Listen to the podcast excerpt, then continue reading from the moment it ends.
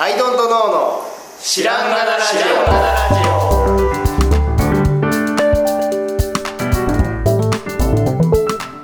さあ始まりました「アイドントノーの知らんがなラジオ」この番組は僕たちアイドントノーが日常アイドントノーしていく中で新しい視点を皆さんと共に発見していくという番組ですということでアイドントノー綱田ですアイドントノー青木です。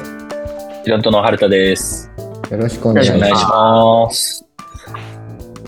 はい。ああのー最近ですね、子供が、うんまあう、うち上の子も下の子もよく絵を描いたりしてて、うんうんうんで、ヒンジいつも持ち歩いてるんで、カフェの待ち時間って大体絵描いてるんですよ。うんうんで、そそうしてると結構こう店員さんが一言くれたりとかもするじゃないですか。あ、上手だねとか。はいはいで、まあそういうのは昔からあったんですけど、あのね、上の子はいわゆるこうワンちゃんの絵とか、うん。なんだろうあのサンリオキャラクターみたいな、うん。あんなようなのをちっちゃく描いてるんですよ。うん。で、下の小学1年生の男子は、最近、あのもう結構斜めから見た車の絵みたいなのを頻繁に描いてて、でどういう風に描いてるかっていうと、うん。なんて言うんでしょう、ひし形みたいなやつを描いて、うん。それを下にもひし形を描くと、うん。それをつなぐとボックスみたいなものができるじゃないですか。はいはいはいはいはい。でそこにタイヤを、みたいな楕円を描くと、うん。タイヤのついた車みたいに見えるじゃないですか。はいはい。そんな感じで、向こう側の線も見える、うん。なんていうのかな、フレームを描くような感じで、うんうんうん。タイヤを描いてるんですよ、あの人は。ほうほで、多分まあ、それは僕がそう言って描いてるのを見てなんだろうなとう思うんですけど、ん。で、あのーそれを見見た店員さんとかが、うん。え、立体じゃんって驚くわけですよ。もで、すごい褒められたりしてるんですけど、で、まあ、あの店員さんに限らず、いろんなところでそうやって適当に書いてると、ううん。上手だね、あ、なんか面白いの書くねっていうところに対して、うん。立体じゃんってとこにすごいジャンプがあるわけですよ。はいはいはいは反応のジャンプ？いうん上、え、う上みたいな。まあ確かにあの子供の絵といえばペタッはいと見たやつみたいなね、そんなステレオタイプありますわな。で、そこでこの立体ってもののハードルの高さがあるな、どうもって思って、はいはいはいはいはい。ちなみに僕ね、23歳まで立体描けなかった人なんですよ。どういう人やねん。デッサンとかやってないんで、よく受験通ったのそれ。いや、あのね、受験のない、ただのあの理系工業大学の大だったんで、おうはい。で、あそっか大学は大。学院も、うん23は言い過ぎか、でも20歳ぐらいまでは描けなかったです、立ほ体。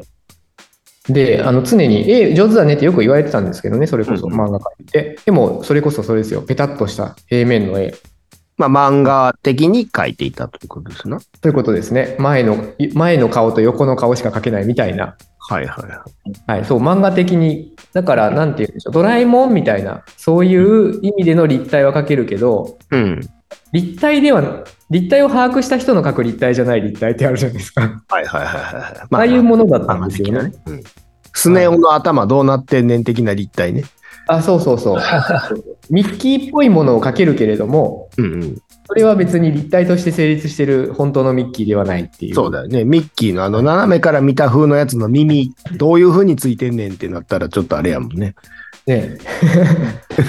まあ、そういうあたりで、うん。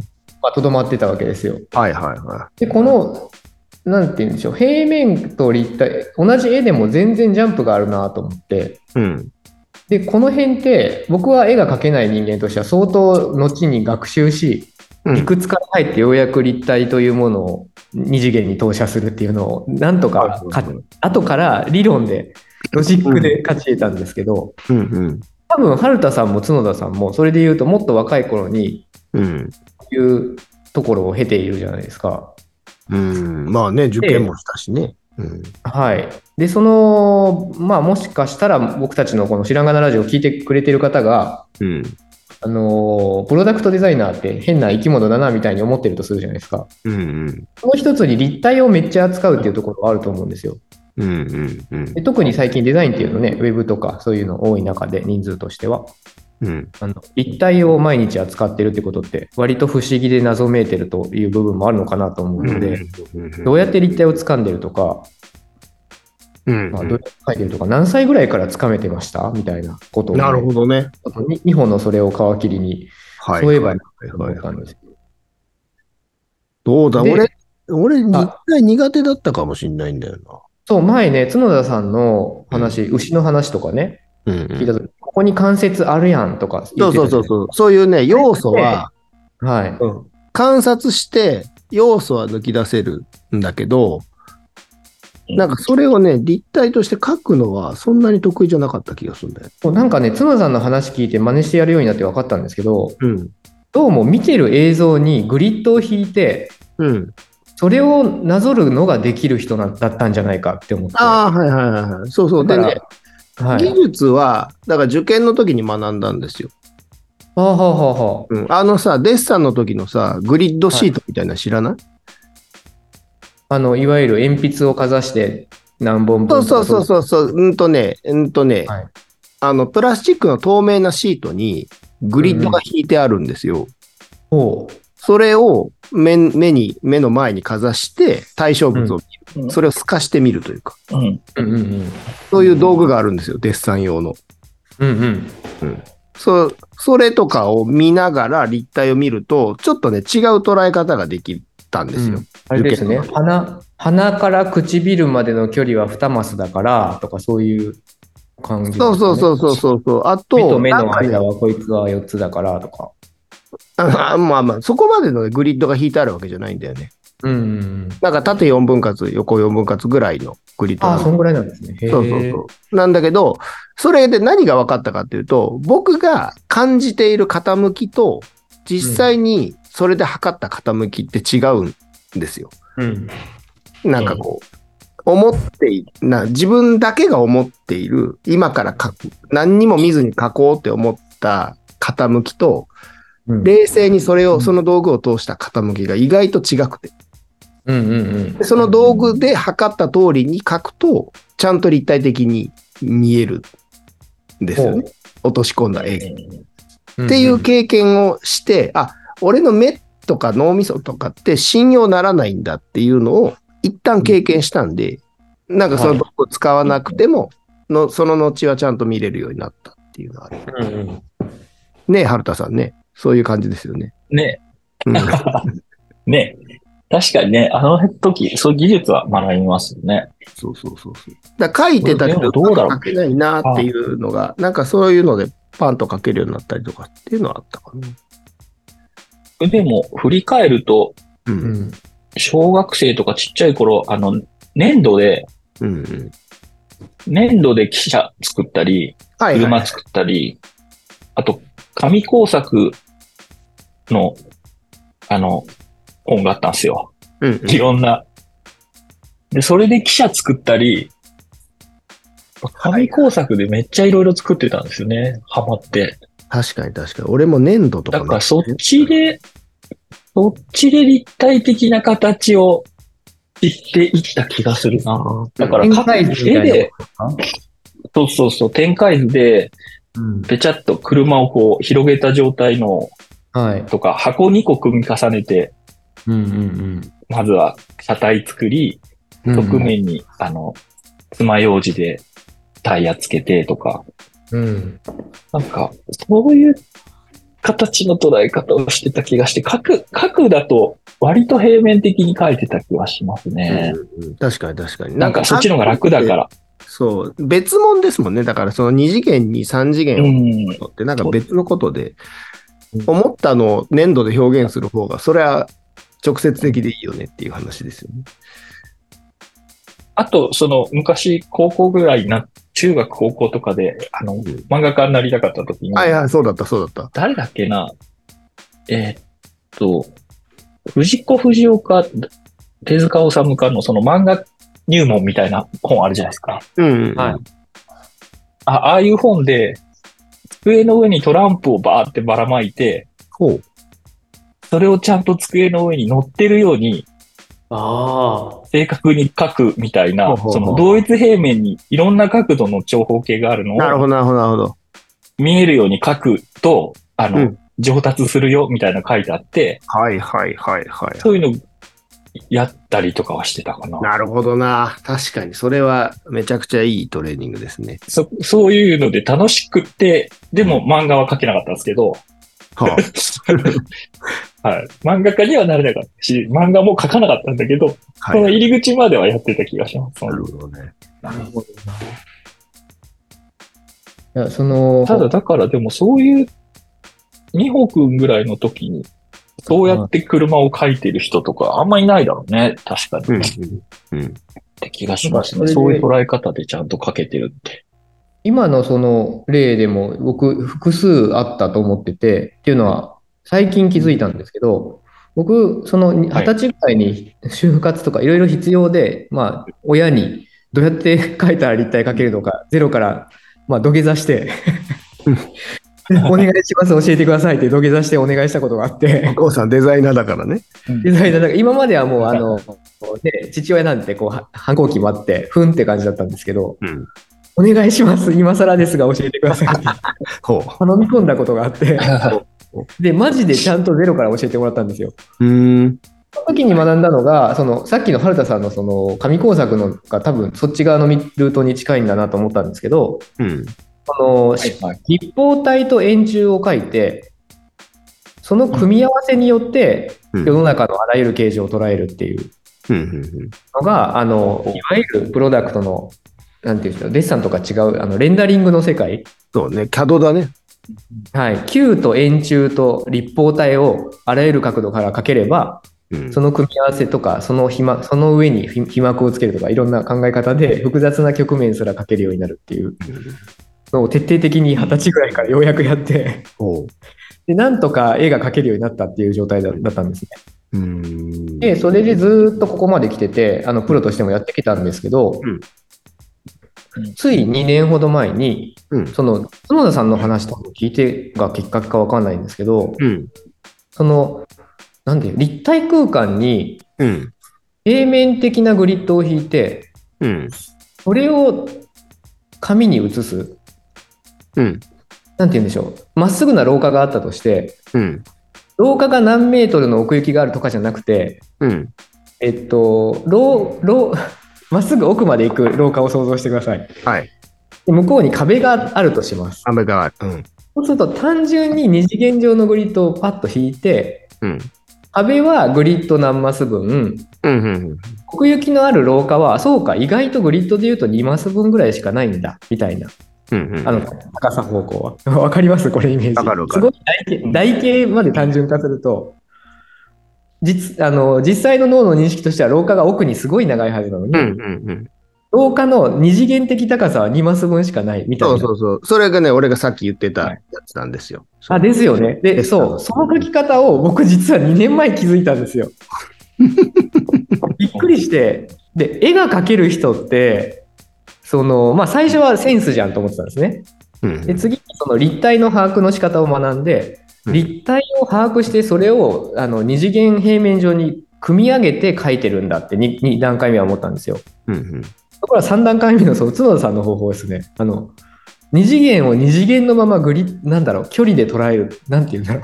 はいはいはい。そうそうそう。はいっていう方法があることに、実は2、3年前に気づきまして、今更、デッサン衝ってねそう、デッサンってそう、そうなんですよ。見たまま。デッサンってそっちなんですね。見たものを二次元的に見るっていうか、うん。そうそうそう。立体を平面として見るっていううん、すごいとんでもない捉え方してるんですね、世の中を。そう。その、はいパって平面的に三次元空間を見た時のものとものとの関係性があるじゃないですか。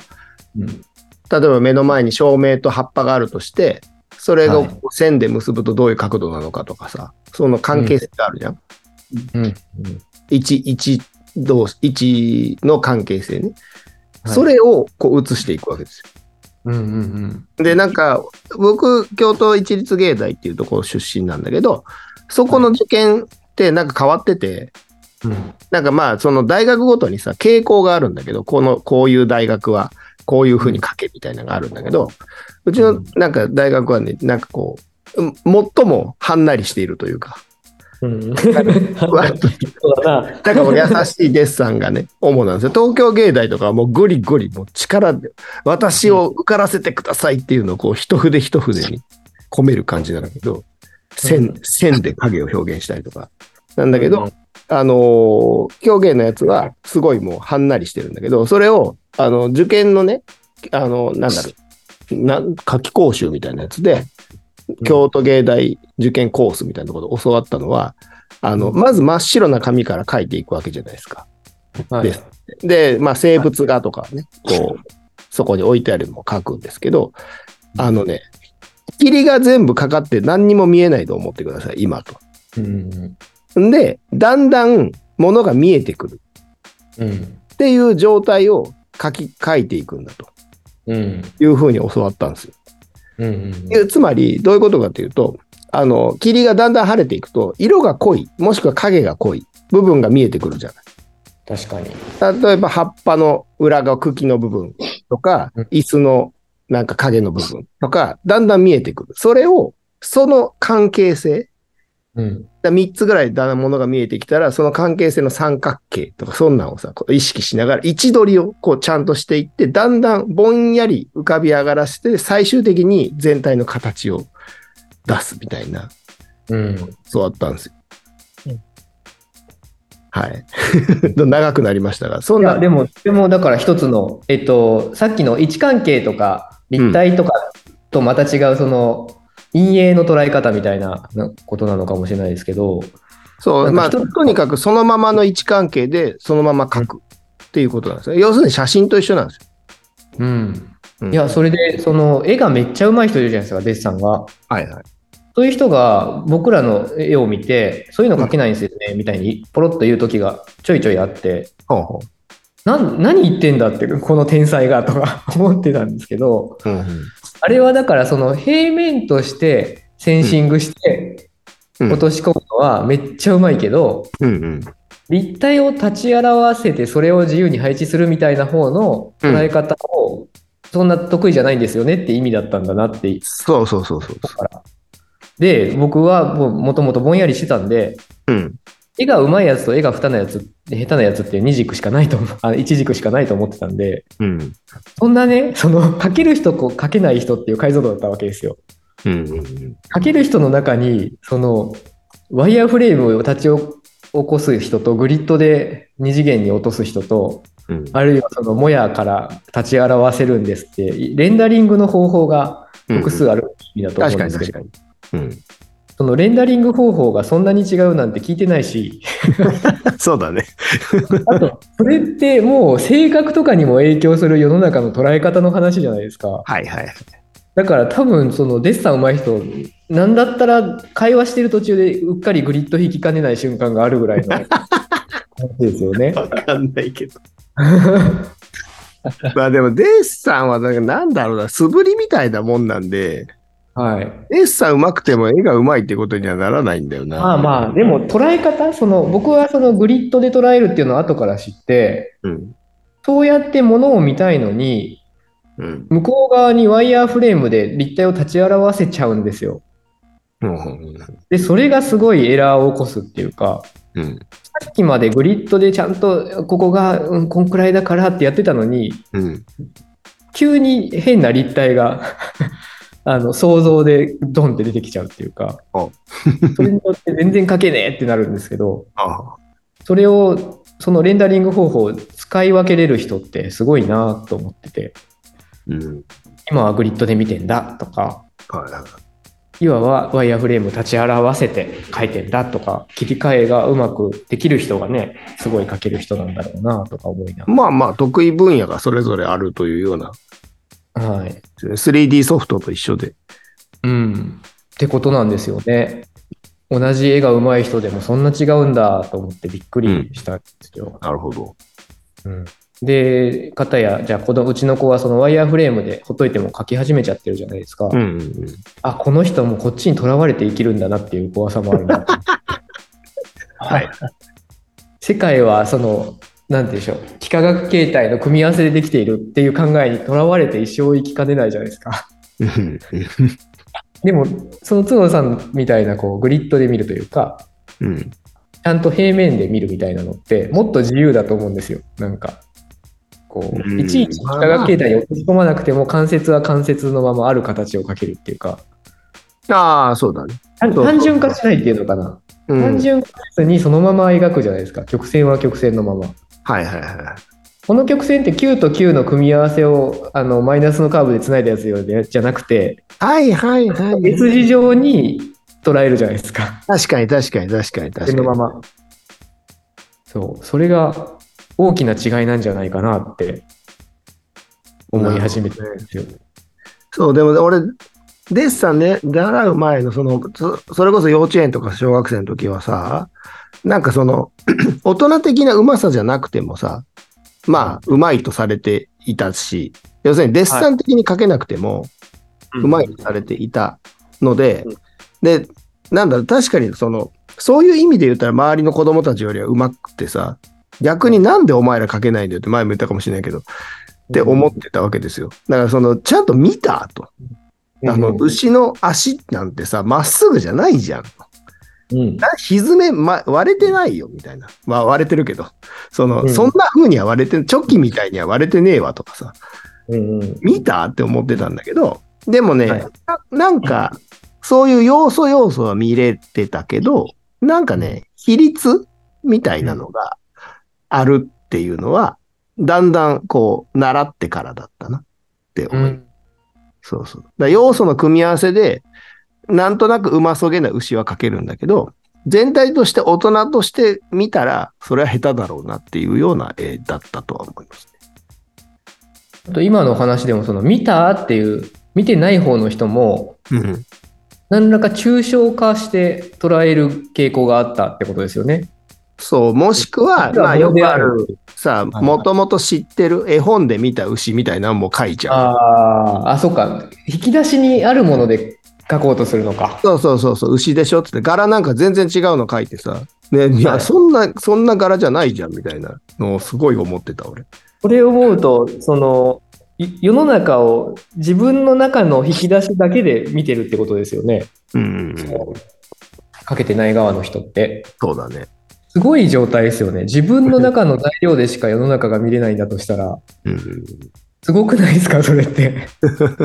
僕はそっち側だったんですけど、うんどんだけ見てないかっていうか、ね、多いな、ちょっと。ね。だまあまあ、全員がね、デザイナーになるわけじゃない、ないですので。はい。いうんや、でもなんか見れた方、なんだろう。じゃあ書けないとして見れないとしても、うん。その、そうか、複数のレンダリング方法があるんだって知ることって、うん。なんか人間っていろいろねって知れるし、面白いことだと僕は思うんですよね。うん。そこを知ること。で、僕は最近ようやく知ったんですよね、それを。こデザイナーでありながら、なんと。だから面白いなと思って。全然違う方向から来たけど、同じ形態を持ってる動物みたいなね。うん、そうですね。普通の、普通のモモンガと袋モモンガみたいなね。うん。全く別の方向から来て、同じような形をしてるやつ。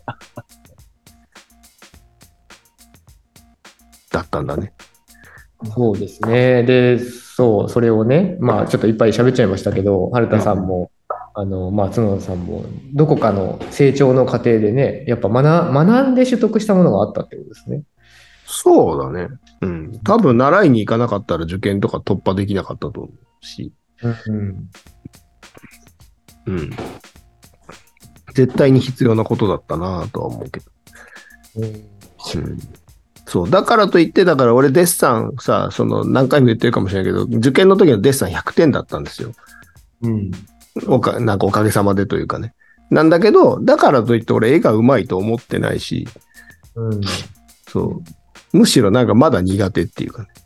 うん。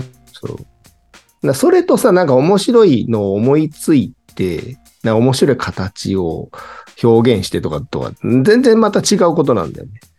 うん。そうそうそうそうそう。そうなんだよな。絵を描くという体力はあるんだけど、なんかこう、センス的なものっていうのはまた別っていう感じですね。うん実際色彩構成とかって点数低かったしね。えー、そう。うちの大学はね、デッサンと色彩と立体をね、もうどの科のやつも全員やるっていう、同じ課題をやるんです、受験の時に。えでもやっぱ大学で、まあ受験も含めて役に立ってることはやっぱあるじゃないですか、角田さん。はい。音楽ですか？なるほどな。いや、日々ね、立体を当たり前のように頻繁に書いてるわけですけど、はいはいはいはい。そういえばこれって不思議なことだなと思って、その、うん奥奥行きが平面上に立ち現れてるものを平然と書いてる状態って、確かにね。結構異常なことしてるよなってう。んしかも、その、その場所に存在しない想像の立体をね、うん いくつもいくつも書いてるので、ね。で、それって実は何の役にも立たないっていうかさ、ものではないからさ、コミュニケーション手段でしかないじゃん、それって。そうですね。自分のイメージ、自分との対話のツールでもあるし、こんな形どうって人に見せるためのものでもあるんだけど、それそのもの自体は立体物ではないので、そうなんです、ね。役には立たない。うんああとそうだ、その立体の捉え方の話、そのグリッドとそのワイヤーフレームを言ったじゃないですか。うん。建築学科出身なんで、うん。しかも理系のあの絵が苦手な人が、それでもパースを描かなきゃいけないっていう環境の。はいはい。で、あのめちゃめちゃ厳密にパースやらされます。あ糸で、遠くに糸、遠くから糸引っ張ってきて、それで線をいっぱい引いてパース描かされるんです。へでものものすごい機械的にっていうんですかね、あれ。え。はいはいはいはいは本当に二点投資をい。うん、物理的にやらされるんですけど、へえ。で建築の業界って下手すると今でもそうで、うん。パースが厳密であることがうんう、もうみたいな。確かにね。あの、だって、これから建てる建物よりでっかく見えたりとかしたらダメだもんね。ただ、プロダクトに移行してびっくりしたのが、うん。手書きで、手書きで収束線というか、あの、パース書き寄り、書き寄るじゃないですか、プロダクトの人、平気で。何を根拠にり斜めを書いとんねん、この人。ついてましたね。まあ、大体が手手に収まるもんだからね、プロダクトは。いや、でもすごい、プロダクトの人はなんとなくで、その立体を描いてるんで、建築のそのパースを書かねばならないっていう先入観に比べて、うん。めちゃくちゃ汎用性高くて、うん。そこははいすごく、なんか、はい、パース狂ってるとか、そういう話じゃないんだよねってとこじゃないですか。なんていうか、そうそっちの方が役に立ったなって今は思ってるんですけど。うん。建築ってだから、あの、平面でずっと考えて最終的にパースを書くんで、うんうんうんうんうん。立体で物を考えるっていう頭脳じゃないんですよね。確かにね、立体物を作ろうっていう脳みそじゃないかもね。まず空間を作ってるわけだからね。空間なんですけど、壁とか断面とか、うん極めて平面的なんですよ。立面と平面と、みたいな。それが最終的に立体になるとこんな感じっていうのを後から書くために 3D があって、うんうん。プロダクトってもっと近く、身近に 3D を考えなきゃいけなくて、そうだね。手で、なんかスチレンボードじゃないけど、なんか発泡スチロール削ったりとかね。そうですね。スケッチにおいても正面図描いたらすぐ、次には斜めの絵をすぐ描くし、うん。もう2歩目には立体がいるのがプロダクトなんですけど、この行ったり来たりの回数が全然違うなっていうのは、自分ち立って思いましたね。建築家さんが全然パース書かないなと思ってびっくりして。斜めから見ないと分かんないじゃんと思って手書きのパースめちゃめちゃ書いてたんですけど、僕は。そこのカジュアルさが全然違ったなっていうのは思いました。なるほどね。ていう、なんかね、あの、ポジショントークというか、プロダクトいいよみたいな話にしちゃ、ついしちゃいます。すいません。そういうのでね。物物事の捉え方。はい すいません。本当すいません。で今回なん、なんてまとめますか、これは。立体を捉える。立体を捉え立体の捉え方。立体の捉え方。はい。何種類もあるなっていう話でした。はい。なるほど。ということで、今回は立体の捉え方ということでお送りしました。ということで、今日はこの辺でありがとうございました。ありがとうございました。ありがとうございました。